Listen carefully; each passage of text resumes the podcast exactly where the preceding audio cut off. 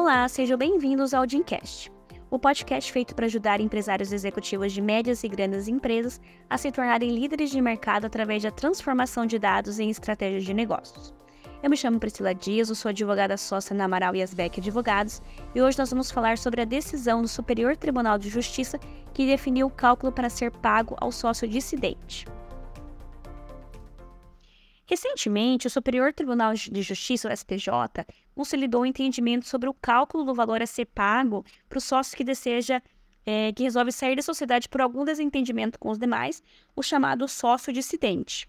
Em recente decisão da quarta turma, é, por unanimidade, definiu que não deve ser levado em conta o lucro da empresa, a não ser que exista alguma cláusula no contrato social com essa determinação.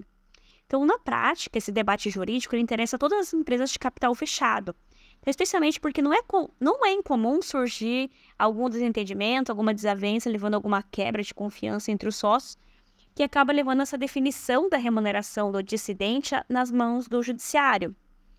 É, essa decisão afirma o posicionamento do STJ, porque a terceira turma, que também analisa essas questões, já se manifestou nesse mesmo sentido. Então, sem divergência entre os colegiados. Então, com isso, fica praticamente impossível levar esse assunto para análise na segunda sessão. Esse caso discutido no STJ, ele é um caso que envolve a Colclínica de Oncologia no Rio Grande do Sul, que é uma farmacêutica especializada em hematologia. A par do assunto diz que, que ela queria seguir as regras próprias e não mais da sociedade.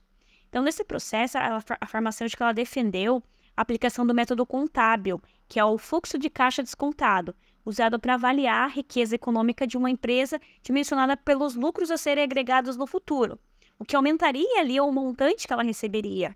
É, um exemplo de lucro futuro seria o referente ao pagamento de pacientes é, dela que estão sob tratamento a longo prazo.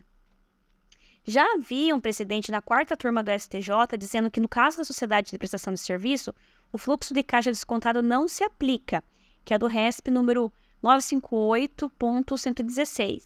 Só que desta vez a decisão da quarta turma ela foi um pouco mais abrangente. Então, os ministros eles decidiram que o levantamento dos valores referente à participação do sócio que se retira ou é excluído da sociedade deve se processar na forma prevista do contrato social. Então, uma vez que prevalece o princípio das, a, da força obrigatória dos contratos, é, de acordo com o artigo é, 1031 do Código Civil. Se for omisso o contrato social, de acordo com o voto da relatora, a ministra Maria Isabel Calotti, é, Observa-se, então, a regra geral para apuração do quinhão devido ao sócio dissidente. E conforme o artigo 606 do Código de Processo Civil, é, considera-se o, o, valor patrimonial apurado em balanço de, de determinação, tomando-se por referência a data da resolução e avaliando-se bens e direitos do ativo tangíveis e intangíveis a preço de saída, além do passivo também a ser apurado de forma igual. Então, isso foi um trecho tirado do RESP, é 1.904.252. É, o advogado Alex Clark, que representa a farmacêutica nesse processo, ele propôs o um embargo de declaração para sanar algumas supostas omissões ou obscuridade da decisão, mas esse recurso não foi apresentado uma oposição, né? É, então, provavelmente o mérito deve ser mantido. E existe também outro ponto a ser analisado, que seria a questão da precificação do lucro futuro. Então, segundo o advogado Renato Moraes, ele diz que o acordo do STJ deixa claro que o primeiro critério a ser considerado é o contrato social. Então, se o contrato falar em fluxo de caixa, vale o, fluxo de, o cálculo pelo fluxo de caixa. Mas se o contrato ele for omisso, vai valer o patrimônio líquido. Em setembro de 2022, também, a primeira Câmara Reservada de Direito Empresarial do Tribunal de Justiça de São Paulo decidiu, é, segundo o voto do relator Fortes Barbosa, que mesmo na hipótese de haver previsão é, clausular da, da quantificação de haveres a partir do patrimônio líquido apurado em balanço de determinação, pode haver uma rela relativação. É facultado o afastamento de tal critério dependendo das, das circunstâncias concretas.